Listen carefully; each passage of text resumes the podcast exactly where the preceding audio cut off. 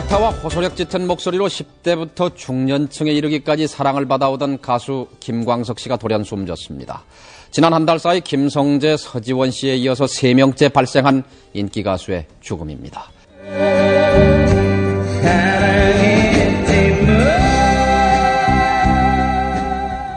사랑했지만, 거리에서 등 주옥 같은 노래를 발표하며 인기를 모았던 가수 김광석 씨.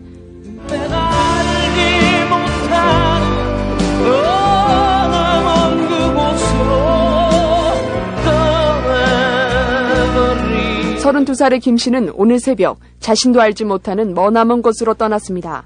스스로 목숨을 끊은 것입니다. 김광석 씨는 12년 전 민중가요로 젊은이들을 사로잡았던 노래를 찾는 사람들의 일원으로 대중 앞에 나타났습니다. 그룹 동물원을 거쳐 솔로 가수로 활동하면서 그는 국내에서는 보기 드물게 천여 차례의 콘서트를 열며 대중음악계에 큰 획을 그은 가수로 평가받았습니다. 노래를 들려준다기보다는 삶의 이야기를 들려주는 그런 친구였기 때문에 아마 많은 매스컴을 통해서 활동하지 않았어도 많은 분들이 그를 사랑해줬고, 요란한 율동과 랩, 오빠 부대가 반치는 요즘 가요계에서 통기타와 하모니카, 그리고 맑은 노랫말로 청소년층과 장년층의 폭넓은 사랑을 받아온 김씨의 죽음에 김씨 팬들은 큰 충격을 받고 있습니다. 일어나, 일어나. 김씨의 자살 동기는 아직 정확히 밝혀지지 않고 있습니다. 다만 경찰은 김씨가 여자 문제로 고민을 해왔으며 최근 자신의 부인과 이 문제로 갈등을 빚어왔다는 가족들의 진술에 따라 김씨가 신변을 정리하지 못한 채 자살을 선택한 것으로 추정하고 있습니다. 한 달 새 김성재, 서지원 씨에 이어 김광석 씨마저 잃어버린 가요계 동료들은 충격 속에 신경질적인 반응마저 보이고 있습니다. 좀 아깝다는 생각 안 드세요? 아직은 그런 느낌 안 들어요. 왜요? 모르죠. 1996년 1월 6일 MBC 뉴스데스크 정동영 앵커 김은혜 기자의 목소리로 들으셨습니다. 1월 6일 영원한 가객 김광석이 떠난 지 오늘이 20년이 되는 날입니다. 오랜 세월이 흘렀지만은 김광석의 노래 여전히 우리를 울리고 위로합니다. 또 웃게도 만들고요. 공연가, 방송가에서는 김광석에 대한 조명이 잇따르고 있는데요. 우리 주변에서 여전히 김광석이 살아 숨쉬는 이유에 대해서 한국일보는 그의 노래 속 이야기의 힘을 주목합니다. 김광석의 노래에는 보통 사람들의 삶이 켜켜이 쌓여 있는데요. 군입대를 앞두고 이등병의 편지를 부른 사람이 한둘이 아니고 30즈음으로 접어들었을 때 30즈음에라는 노래를 통해 방황하는 삶을 토로한 적이 한두 번이 아니라는 거지요. 오늘 김용민의 역사 브리핑은 고인이 됐지만 20년이 지났지만 이미 그 노래만은 영원히 남을, 그래서 불멸의 가수인 김광석을 추모하는 시간으로 꾸미려고 합니다. 애청자 여러분들께서 좀 도와주셔야겠습니다. 게시판에 김광석 노래 신청해 주시기 바랍니다. 늦게 신청하시면 안 됩니다. 선착순입니다. 떨렁 신청곡만 올리지 마시고 그 노래에 얽힌 사연도 들려주셨으면 합니다. 이렇게 해서 우리가 김광석을 추모하는 시간을 한번 가져보려고 하는 겁니다. 6살 하늘이 밥을 잘 안 먹어요. 엄마, 나 이거 맛이 없어요. 그만 먹을래요. 엄마의 걱정은 점점 더해가는데요. 그런데 이때 택배입니다. 연지연 곰탕이 배달됐어요. 직접 도끼로 팬 장작불 위에 한우 사골과 도가니를 가마솥에 한가득 넣고 24시간 끓인 진국 연지연 곰탕이 하늘이 입에 들어가는 순간, 아, 맛있다. 엄마 한 그릇 더 주세요. 하늘이의 밥도둑 연지연 곰탕. 조미료 같은 첨가물이 전혀 들어가지 않아 엄마의 기쁨은 더하답니다. 연지연 곰탕은 강화군에서 김포시 방향으로 강화대교 건너자마자 있습니다. 포장 판매는 한 팩 800g에 7,000원, 7팩 이상 무료 배송합니다. 주문 전화는 010-7252-1114, 010-7252-1114. 아, 장례식 끝날 때까지 계속 있었어요. 네. 덕분에 제가 김광석 씨의 사망과 관련돼서 많은 의미 있는 걸 취재할 수가 있었고, 전 지금도 타살이라고 믿고 있어요. 사실 99%. 그게 이제 자살이냐 타살이냐 이런 얘기가 나오면 굉장히 조심스럽잖아요. 조심스럽죠. 99% 가지고도 기사를 못 쓰는 게. 그렇죠. 100%야. 100% 아니면 못 쓰죠. 네. 그래서 계속 취재하고 있어요. 그래서 의혹 이런 게 간간히 나오긴 했지만 다들 그래서 섣불리 보도를 못 하는 걸 거예요. 그럼요. 99%까지는 취재하셨단 말씀이세요, 그럼? 1%가 필요해요. 1%가. 실제로 그 사안을 서울중앙지검 강력부에서 재조사를 하기로 했었어요. 그래가지고 관련자들 거짓말 탐지도 하기로 하고, 제가 취재된 테이프 가지고 실제로 거짓말 탐지기를 돌렸는데 거짓말로 나왔어요. 그래가지고 이제, 재수사를 하면 이제, 그 진실이 드러날 수 있겠다 그랬는데, 그때 당시에 서울중앙지검 강력부에서 폭력사건 수사하다가 물고 보니까 사망사건이 있었어요. 그래서. 다른 사안? 네, 다른 사안인데. 그래서 때문에. 아예 그 수사팀이 다 없어졌어요. 네. 그래서 재수사가 자초된 거군요. 네. 네. 자초됐어요. 기자들이 그냥 기자들끼리 쓰는 말 다 나와요, 지금. 예, 나가리 되는. 오케이. 적절 높게 자초됐죠. 네. 네. 그런데 그 취재하셨던 것 중에서 왜 의혹이나 이건 다시 해야 되는 거 아니야? 라고 하신 부분은 좀 말씀해 주실 수 있지 않아요? 그렇죠. 기본적인 사실관계 그리고 사망사건이 있던 현장에 대한 조사가 불철저했다. 그러니까 경찰 조사가 지금이라도 다시 원점에서 시작된다면. 근데 현장에 없는데 될까요? 그 조서에 남아있어요. 조서에 남아있는 남겨진 거요? 조서를. 만으로도? 근거를 가지고. 네. 추적해 나가면. 그래요? 네. 자살이 아니다? 지금도 파고 계신 거예요? 지금도 계속 열어놓고 계속 보고 있죠. 움직임을. 네. 그럼 현장 조서에 해석이 잘못됐다는 거예요? 기본 사실관계에 대해서, 조사가 안 돼 있는 부분이 있어요. 어떤 부분이 안 됐죠?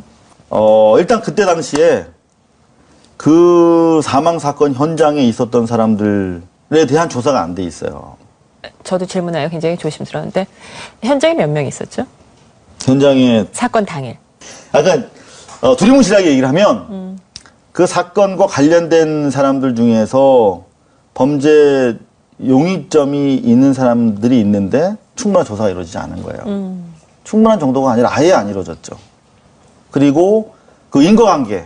그러니까 우울증의 작품 활동과 관련돼서 우울증 때문에 사망했다고 하는데 사실은 오히려 그때 당시에 다른 사건들이 계속 있었어요.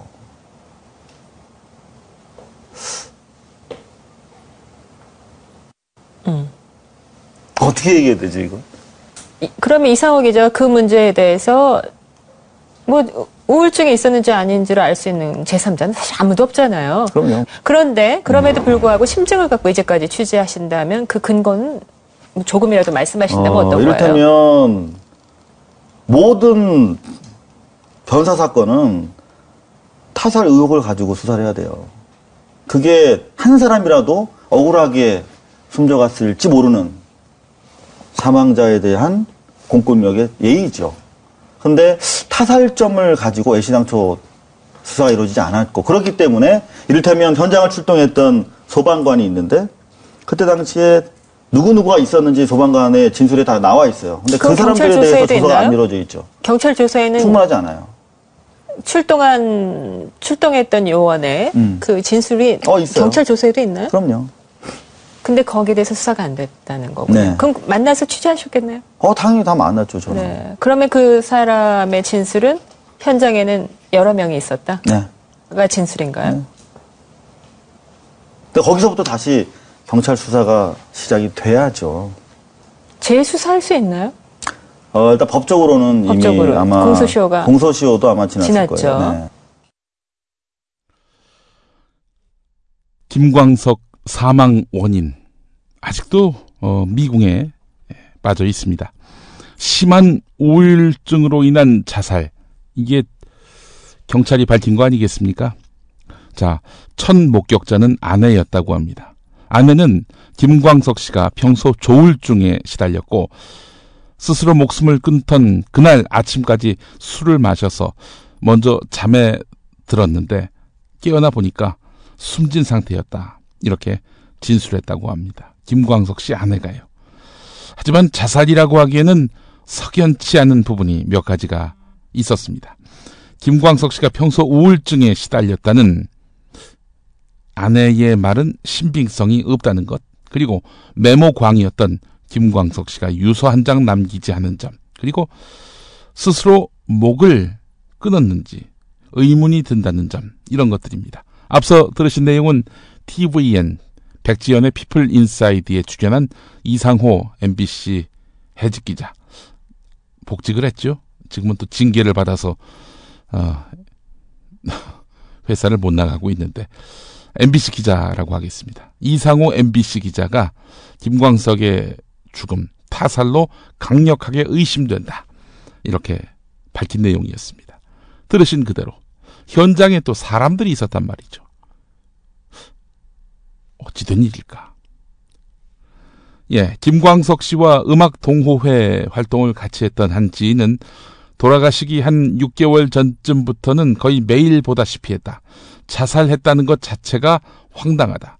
개인적으로 타살이라고 생각하는데 의문점들이 적지 않은 지금이다. 지금이라도 밝힐 수 있다면 밝혀져서 김광석이 어떻게 돌아가시게 된 것인지 밝혀졌으면 좋겠다. 네, 그 의문점이 풀리지가 않고 있는 형국입니다. 공소시효가 지나가지고 더 이상의 수사도 불가능한 그런 상태인데, 이런 의문점에 집착할 수밖에 없는 이유가 그가 너무나 소중한 사람이었기 때문 아니겠습니까?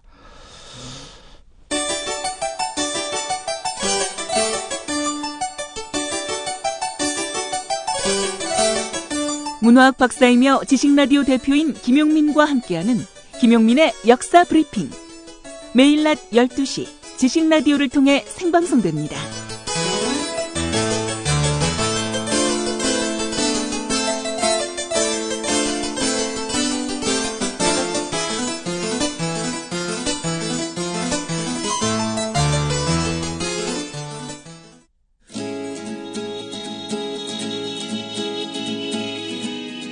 김광석 씨가 부른 세 장 속의 친구를 신청합니다 라고 하셨습니다.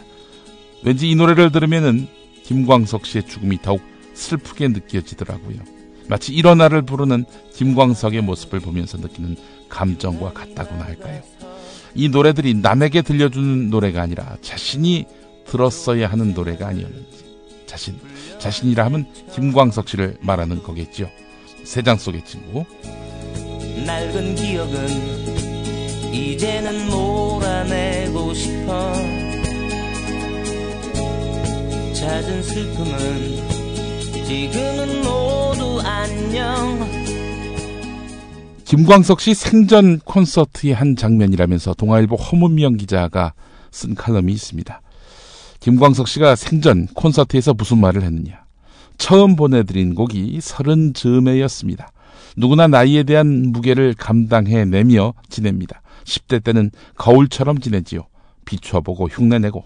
20대는 유리처럼 지냅니다. 뭔가 찾으려고 좌충우돌하지만 자존심은 있어서 자극이 오면은 튕겨내든가 끼어지든가 합니다. 그럴수록 아픔이 생겨나고 또 비슷한 일들이 일어나면 더 아프기 싫어서 조금씩 비켜나가지요.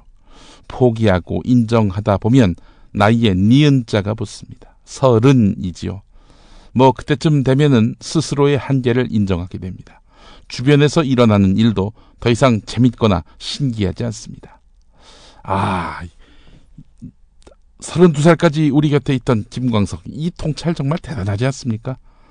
소탈하고 진솔한 흡인력과 인간미로 1000회 콘서트를 했던 그는 생전에 무대 위에서 보여준 혼잣말 같았던 읍조림 그대로 혼자가 돼서 이승을 떠났다. 1996년 1월 6일 새벽의 일이다. 파 안에 미소가 근사했고 술과 친구를 좋아했던 김광석. 화려하지도 않았고 TV 같은 주류 무대에서는 쉽게 만날 수 없었던 언더그라운드였지만 그는 한 시대의 걸출한 가객이었다. 그의 노래엔 증오나 미움, 분노가 없었다. 대신 삶의 작은 것들을 사랑하고 아파하고 그리워하는 사람들의 이야기가 있었다. 계절은 다시 돌아오지만 떠나간 내 사랑은 어디에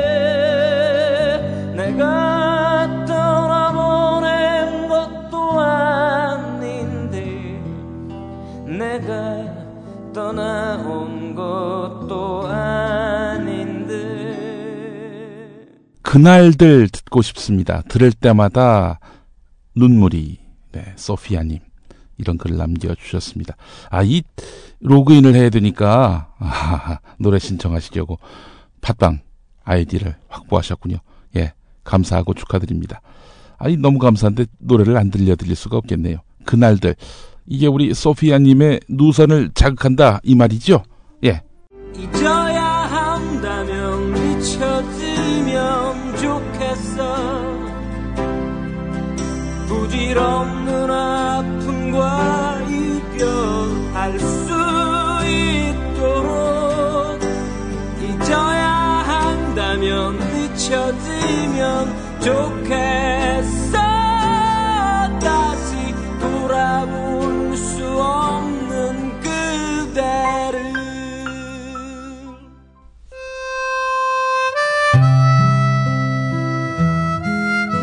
큰 녀석을 군에 보내고 열심히 독한 화공약품 운송하는 아빠께서 이등병의 편지 운전 중에 신청하셨습니다.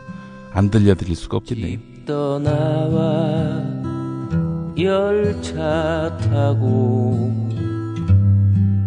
훈련소로 가는 날 부모님께 근절하고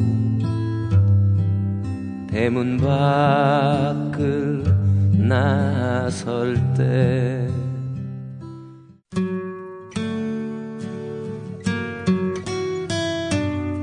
솔롱구스님, 아유 오랜만입니다. 예, 양주에서 통기타를 가르치고 살고 계신데 주민센터의 특성상 정치적으로 치우치면 안 된다 하는데 이 노래를 가르쳤다고 2013년에 재계약에서 잘렸다라고 하셨는데 바로 광야에서입니다. 그렇죠. 김광석 씨가 광야에서도 불렀죠. 우둥킨 두 팔에 솟아나는 하얀 옷에 핏줄이 있다.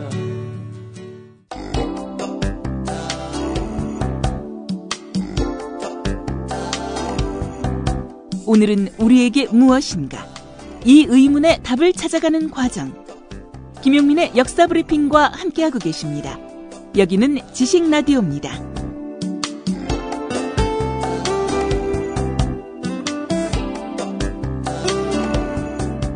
새벽 1시 반님, 예전 대학 축제 때 몇 해 전인가요? SK텔레콤이 김광석 씨의 미완성 악보를 19년 만에 공개하고 연결의 신곡 발표라는 제목의 프로젝트를 시작했지요. 후배 뮤지션과 대중의 참여로 미완성곡을 완성시켜서 신곡을 발표한다, 이런 계획이었는데 이런 말이 있습니다. 독자는 저자의 죽음을 통해 탄생한다. 예, 저자의 죽음과 함께 굳어가던 악보에 새 생명을 불어넣는 의미 있는 실천. 이 실천이 프로젝트의 가치라 할 수 있을 텐데 독자는 저자의 죽음을 통해서 탄생한다. 예, 김광석의 의미는 아마 그가 죽는 걸 바란 사람은 아무도 없겠습니다만은 그의 죽음을 통해서 전설이 된 것 같습니다. 아, 우리 제주의 남시디님, 댓글을 안 달 수 없는 날이라면서 고양이 부장님 또 고양이 실장님과 함께 듣는다고 하면서 김광석의 너에게 신청해 주셨습니다. 저는 인사드리도록 하겠습니다. 애청해주신 여러분 너무 감사하고요. 또 내일 이 시간에 다시 뵙도록 하겠습니다. 이제는 그를 만날 때입니다. 정선태. 루쉰, 레비스트로스, 소세키, 백석을 21세기 한 공간에 불러 모으는 정선태만의 통찰력. 직접 느껴보실 수 있습니다. 가르강티아 팡타그리엘 라블레 소설, 그걸 읽으면서 혁명은 즐겁게 하는 것이다. 유머와 혁명. 너무 진중하고 진지해요. 그러지 말자. 이게 원한으로 싸우면 우리가 원한에 휩싸이게 된다. 네. 휘말리게 된다. 네. 문학평론가인 정선태 국민대 국문학과 교수와 좋은 고전을 함께 읽는 매주 목요일 낮 2시 정선태의 목요 고전 강좌. 지식라디오에서 단독 생중계합니다. 이 삶과 결합되지 않는 인문학적 상상력이라는 것은 내가 보기에는 이제는 거의 박제화 된 것 같아요. 또는 박제화하려는 시도이거나. 정선태의 모교 고전 강좌. 현장에서 직접 동참하기 원하는 분은 서울 지하철 1호선과 7호선, 가산 디지털단지역 8번 출구와 연결된 우림 라이온스밸리 A동 810호. 지식라디오 공개홀로 방송 10분 전까지 선착순 착석하실 수 있습니다.